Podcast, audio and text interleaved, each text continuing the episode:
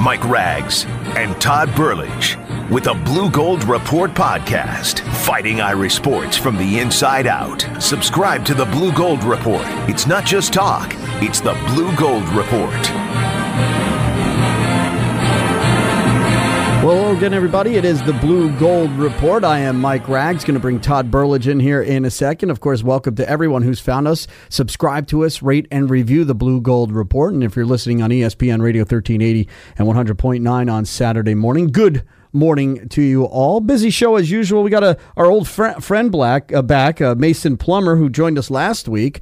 From uh, he's back again and he's hanging out with us and uh, slap the sign of course.com and and we'll talk recruiting with him. Todd had a nice one on one with uh, with Mason and uh, Todd wants to rank the worst to best uh, position groups uh, in on the football team. It's all football today mostly until we get into the Nuggets. Uh, Todd, how you doing, my friend?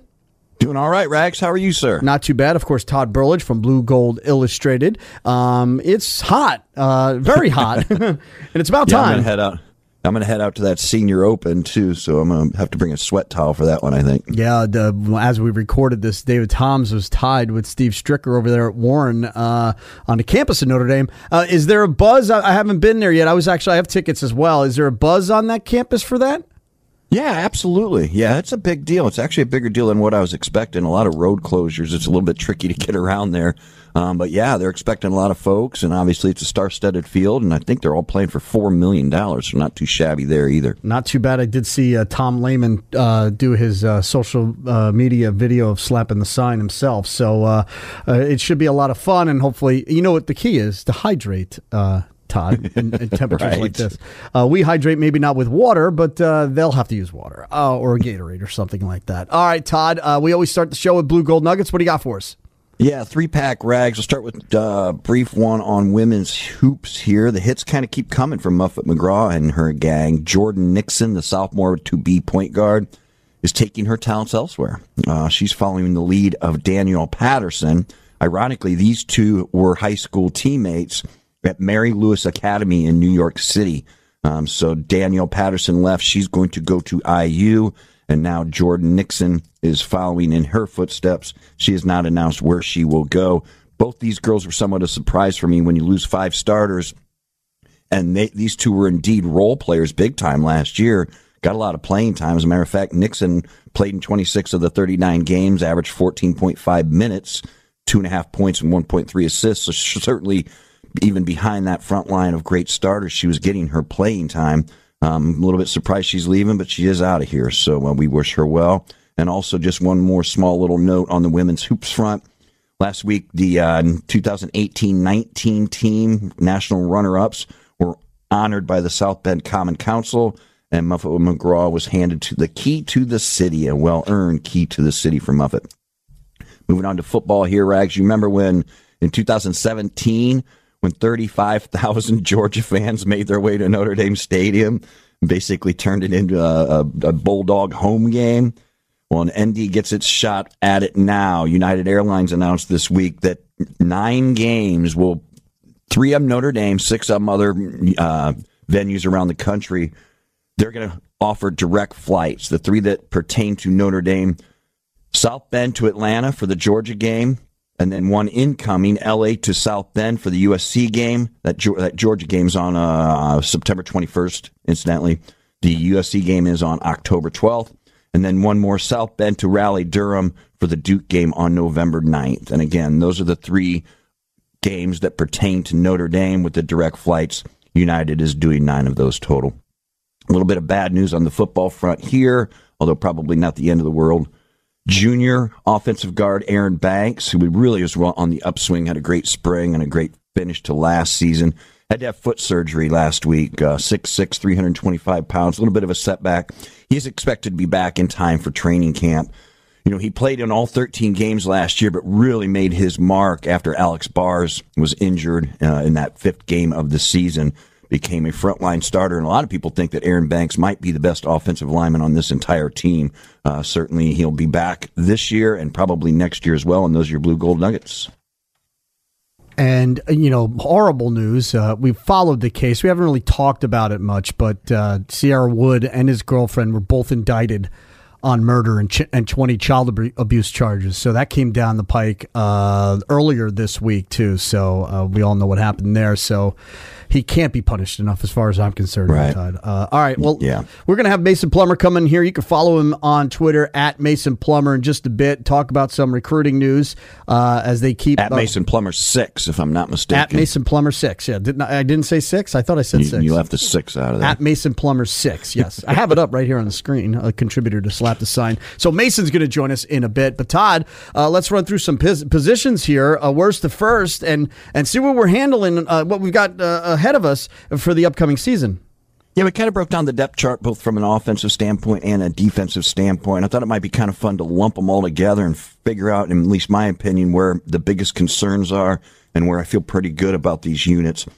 Uh, there's 10 of them. Let me start with special teams because that probably is my biggest worry um, of all of the units. You know, you lose Justin Yoon, the most accurate and uh, kicker in Dame history, the all-time leading scorer, and he's replaced by junior Jonathan Doerer, who actually was benched last year uh, due to poor kickoffs and only has one career field goal.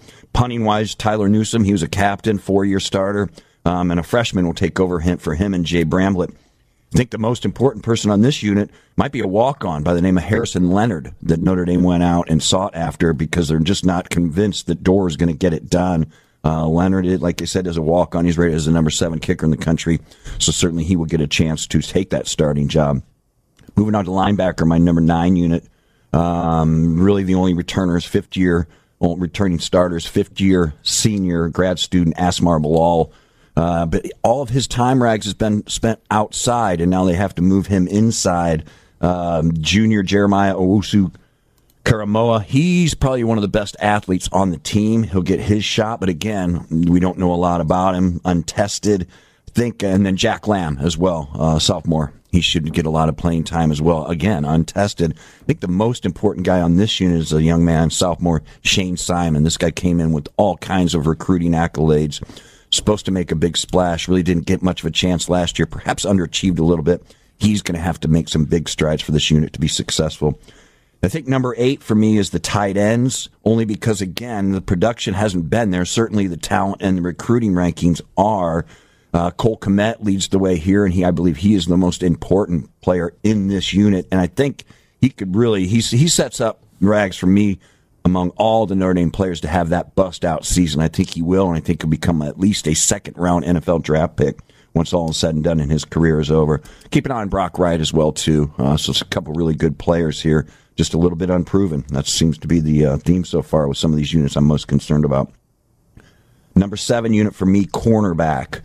Certainly, you have Troy Pride out there on the boundary, but he's really the only proven player, and that's why I think Houston Griffith, the sophomore, who in my opinion did underachieve last year. They did everything they could to keep him in the rotation, and they did it in some expect uh, um, in many ways. But at the same time, he never really found a home, and I think that's why Griffith on that other side, uh, that field corner, I think he is the most important player on the unit, and probably the biggest concern as well.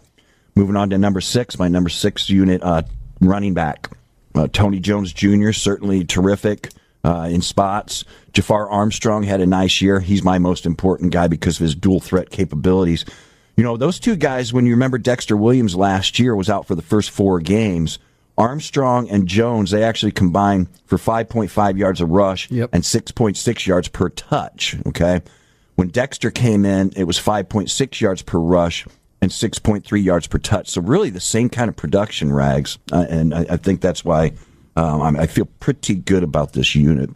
And they've got the best first name in the unit in C'Bo. Always, Yeah. always good to have that advantage.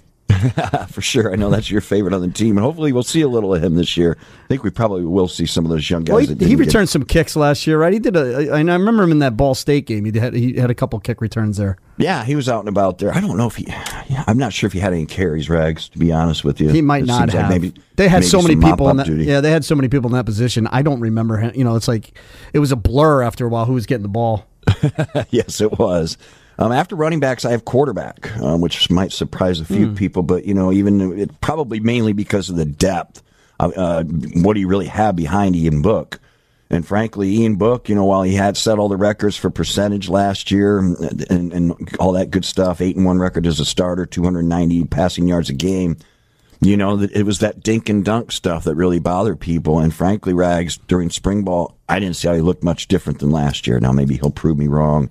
Um, but uh, Ian Book, obviously the most important player in that unit because really there's nothing behind him. Well, and you said it best. Even if he plays great, the unit as a whole it leaves you worried in case he gets injured. You are uh, up a creek here if, if something goes wrong. Unlike other years where we were complaining about the quarterback being too deep at times. Right. This is uh, an injury away from a lost season. Yeah, I, I, couldn't agree more. And again, maybe they'll surprise us a little bit. But uh, Phil Jurkovec, he didn't. He really didn't do much in in the spring and looked horrible in the spring game. I don't think he's coming along as they had hoped or expected, and I'm not sure why that is. Um, after quarterback, I think the rest of these units I feel really good about, to be honest with you. Um, as for the fourth best unit to me is the wide receivers. Obviously, you have Chase Claypool, a legitimate first round NFL draft pick next year. Um, and, and, then Chris Finke was so clutch. To uh, it was about sixty-seven percent of his catches went for first downs last year. And I think Michael Young is going to emerge on that other side opposite Claypool. And that's why I think he is the most important player for me um, in this position group. And I think Michael Young will have a good year. I think with that three pack of receivers, they're in pretty good hands. Moving on to number two for me is, uh, as far as the unit's concerned, uh, offensive line. Four starters back. Definitely some legitimate NFL prospects. I mentioned Aaron Banks earlier. I think Liam Eichenberg also there at left tackle. I think Robert Hainsey on the other side at right tackle. All three of those guys are legitimate, legitimate NFL prospects, and you could probably make a case for Tommy Kraemer as well. Jeff Quinn's done a nice job with this unit. I think Liam Eichenberg will have to show some improvement. He was thrown in there, first year starter, did an adequate job, but man, he had to go up against some bulls on that, you know, at that position think he's going to be better equipped. And also the guys he has to block against at Notre Dame on that line will help him get that much better as well.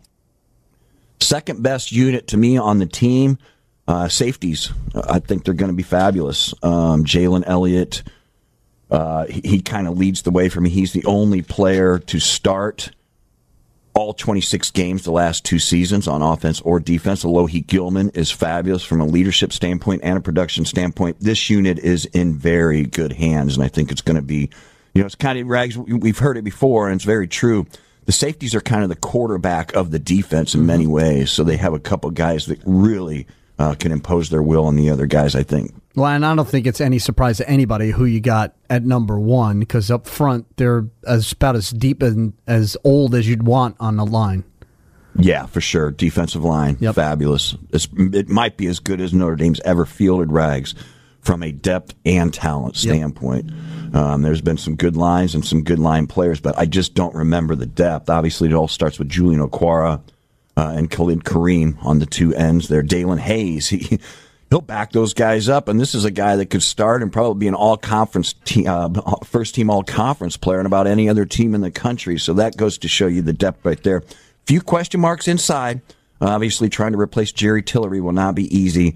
But I think when you just look at the, the raw numbers and the great talent here, they're going to be able to move so many fresh legs in here that that's why, indeed, the defensive line to me is the heart and soul of this defense for sure and maybe the heart and soul of the team, and certainly, in my opinion, uh, the best unit. I think if you had to single out one guy as far as me, uh, I would say Julian Okwara Absolutely. is probably the most important guy here. First of all, he's just so disruptive. He's amazing off the edge, but I think more importantly, he needs to clean it up a little bit. He missed about 20 sacks last year that he had a legitimate chance of securing and he's trying to work harder to do a better job of not missing so many tackles. Well, he had seven in all, uh, and he had, I know he had like he had 21 QB hurries. 7 mm-hmm. of them were in the Pitt game. So he totally dominated that game. And I think right. the reason why he stood out even more last year is because remember a couple years ago, it's one of the, the things this team lacked was any kind of sack, sacks or tackles for loss. Right. Um, they right. really struggled in that department. So he really stood out even more because, oh my gosh, we finally have a rusher here that can come around and, and do something. Great point, too. 2016 was a disaster. Notre Dame was down near the bottom of the national pack in both of those categories sacks and tackles for loss. I sure wish I had it in front of me, Rags. I'm going to take a stab at it. If I remember correctly, Notre Dame did not have a sack as a team until I want to say game six or game seven. Wow. And if you remember, uh, Julian had an interception last year too in the big game to start the whole season. So uh, Yeah. uh, that's not something we really want from him, but it's always a nice perk when they're trying to dump a ball off and he can take one. Yeah, goes for yeah, goes to his versatility Mm-hmm. for sure, Rags, and, and I think that's why this unit is going to really. uh, They'll be able to hold that defense together. You know, I think when you look defensively, obviously you feel good about what's on the back end and what's on the front end. It's just those linebackers that are creating a lot of concern. All right, let's bring in Mason Plummer now. Uh, you can find him on Twitter at Mason Plummer6, a contributor to slapthesign.com, and now a contributor to the Blue Gold Report. And Todd, you had a chance to sit down with uh, with Mason. Why don't you tell everybody what you know what we could look forward to hearing here? Well, I think uh, I'm going to invite Mason in. This is such a busy time of the year for recruiting, and he follows it religiously. So I'm going to start bringing him in here. And, and there were three guys that signed since our last show, Yep. Rag. So Mason breaks that down a little bit. And I try to del- dive in a little bit more about some general recruiting questions with him as well. And so, back by popular demand for a second week in a row, Mason Plummer joins us. He's a contributing writer for slapthesign.com. Uh, he's a sophomore at Ball State and just a genuinely good guy and smart guy. And I want to bring him on to talk more recruiting, especially this time of year, I think is clutch. Mason, how you doing, man? Doing great. Thanks for having me on. I appreciate it. No problem, no problem. I guess let's start there. How can people find you? And is, do you have anything posted right now that folks might be of interest in? Yeah, so uh, I'm writing on slapthesign.com as you mentioned. Uh, you can find me on Twitter at MasonPlummer6. That's where that's the social media I'm most active on. I just posted a wide receiver recruiting update just yesterday on slapthesign.com if you want to check that out. Um, a little insight on Jay Brunelle, the most recent Notre Dame commit, which we're going to get into in a little bit, I think, right? Indeed, indeed. So let's dive right in. A pretty busy, as is this time of year, busy recruiting week for Notre Dame. We have three new guys since our last show. So I'm just going to throw them at you um, with the commitments from Landen Bartleson. He's a 6'1, 182 pound athlete from Kentucky. He's a three star guy. And another three star guy, as you mentioned, Jay Brunelle, six foot one, 200 pound wide receiver. Um, that 15 kids now in this 2020 class. 247sports.com has this class ranked at number five. But let's dive in to a few more specifics on these guys. Let's start with Landen Bartleson. Yeah, so Bartleson, interesting. It's not your prototypical guy that Notre Dame goes after at uh, at cornerback. He's a running back in in high school actually, but he stood out at a couple camps, and Notre Dame started to target him. They thought he was uh, he had enough uh, skills to be able to play the cornerback position. He impressed the coaching staff, and that's what he's going to be looking to do at Notre Dame. He committed uh, earlier this week on the 24th, and uh, he's a real lengthy guy. Hopefully, to be a Julian Love kind of guy, underrated, a three star guy, but um, a, a player that the coaching staff's really high on. When you when you hear about him, when you're doing your research, is he a guy that perhaps is a little underrated? He absolutely is underrated. Yeah, just from a running back standpoint, a lot of a lot of different teams.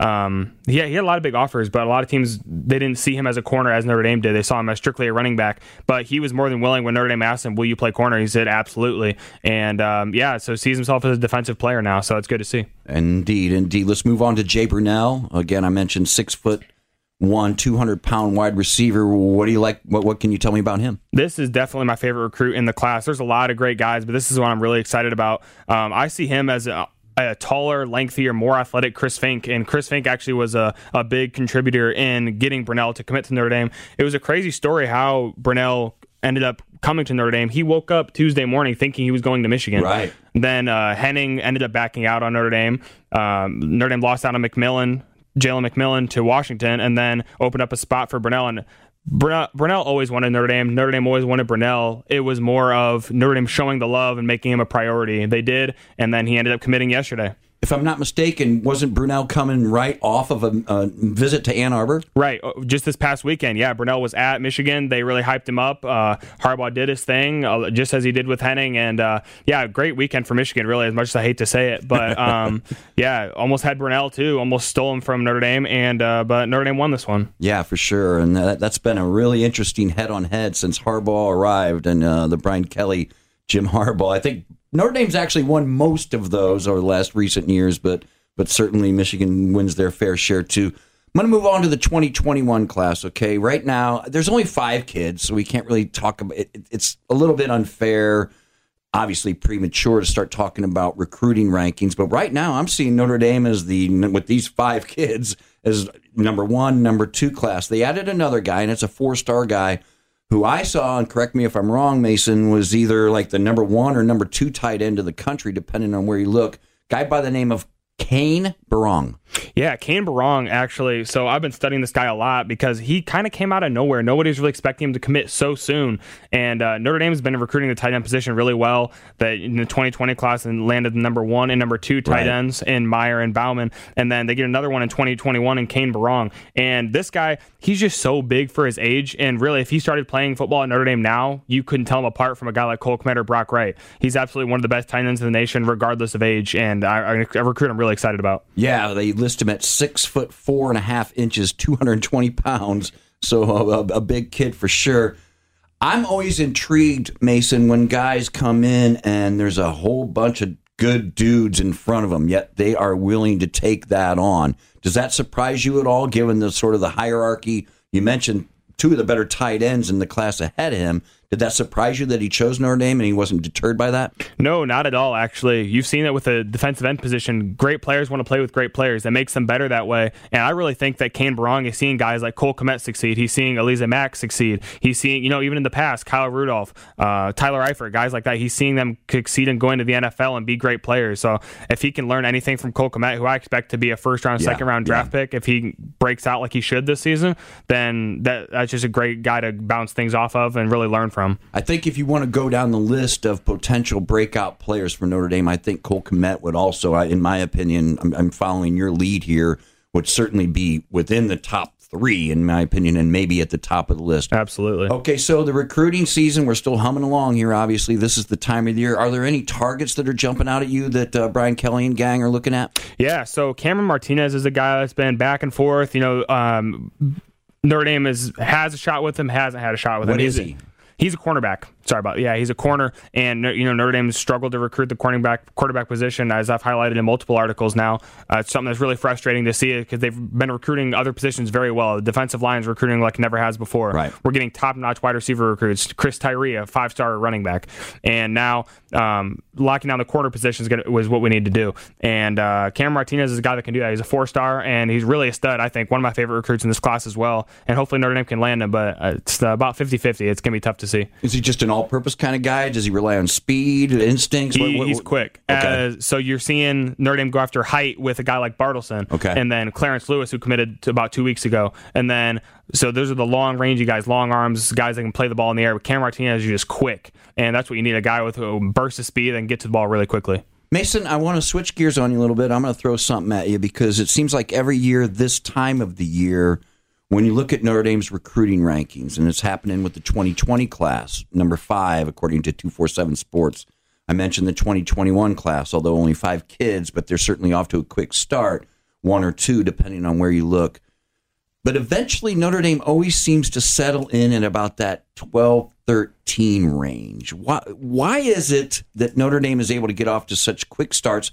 And I'm not saying a, a number 12 class is a disappointing class and certainly we talked about it last week. It seems like this 2020 class might have some very much top five, definitely top 10 staying power. But why do you think it is that repeatedly Notre Dame sort of hops right out front of the gate, number five class, number two class, but then ultimately they sort of settle in at that 12, 13 range. So I think a lot of it is not keeping the foot on the gas pedal. They're getting a couple of their top recruits like, all right, we're, you know, they're almost living off that. Like, all right, yeah, guys, we got it. And then you just got to keep your foot to the gas pedal. And that's what Mike Elston's been doing this year, along with Brian Polian and, uh, and Brian Kelly. They're really keeping their foot on it and getting the guys that they need in order to take Notre Dame back to a national championship contender. Let me throw this back at you and tell me just to get your thoughts on it. Do you ever think it's because does this factor in at all? If you're a Notre Dame guy, you're a Notre Dame guy. So you don't you're not maybe one of these elite recruits that wants to wait around, wait around, play the game, play the game. So Notre Dame lands maybe its premier talented guys right away they're committed. They're all in. Do you think that factors in at all? I think it's Notre Dame's a tough place to play and a tough place to succeed. If you go to a place, not even to to rap on Clemson or Alabama or Georgia, any any place sure. like that, but it it's goes without saying that their academics aren't at the same level as a Notre Dame, Northwestern, Stanford, somewhere like that. Top tier universities, regardless of football, a, a place where a degree gets you places. And um, when you have to focus on academics just as much as football, if not more so, and then you're playing in the cold weather of South Bend, Indiana, you're not playing in, right. in Florida, Alabama, somewhere really warm. You know, it's a it's a tough place to succeed, but it takes the right kind of guys, and I think that's more of a testament to how well Notre Dame is doing, getting the right kind of guys, great great football players as well as great people, great men, and um, that succeed in the classroom as well as on the football field. And it seems like Brian Kelly's really hitting his stride more and more. You know, I know this will be his tenth season, but it just seems like the guys they're getting in more and more fit that Notre Dame role. Okay, Mason, tell us again how to find you, where to find you, let them all throw it out there. Yeah, so uh, again, on Twitter at Mason Plummer six. I've been writing on Slap the Sign pretty frequently. You'll see me on there a couple times a week, a couple times a month. Um, been I've been featured on a couple different podcasts. I'm trying to just keep my name out there and um, but yeah, I'm always up to date with Notre Dame recruiting on my Twitter and on Slap the Sign. And uh, yeah, as I, I, said this again last week, but um, Slap the Sign, you're not going to find necessarily breaking news, but you're going to find great analysis. We have a great core group of guys there. Guys and girls as well. We've recently added some new girls on there, and uh, yeah, you're going to get great analysis. Not so much breaking news, but for some in-depth analysis on players, coaches, whatever you want, it's there. And I love it, Mason, because like I said last week, a lot of opinions, and I'm one of those guys that loves to read opinions, whether I agree with them or disagree with them. Mason Plummer, thank you very much, and we are going to have you on as a regular recruiting dude. We are off next week with the 4th of July weekend, but we will certainly invite you back shortly after that. Thanks again, my friend. Yeah, thanks, Ty. Appreciate it. All right, let's wrap things up here now, Todd. Another one in the books. Let's uh, let everybody know we're off next. Happy Independence Day, by the way. Let's get it out of the way. Uh, have a great Fourth of July. We'll be back the week after to uh, um, maybe even talk more recruiting news for sure, and uh, what we have to uh, for the rest of the st- summer. Camp will open August fourth. So you're talking about Independence Day, July 4th. We're only going to be a month out, believe it or not. It's unreal. Um, yeah, it really is. It comes around so fast. So indeed, and you know, once camp opens, that flies by too. So September 2nd will be here before you know it, Rags. Nobody wants to wish the summer away. That is for sure. Right, right. Uh, Todd Burlage, you can find at Todd Burlage. I'm at Rags923. And then Mason Plummer, of course, is at Mason Plummer 6. Todd, have a great 4th of July. We'll do it again in a couple weeks. Sounds good, my friend. This has been a presentation of Opt In Productions.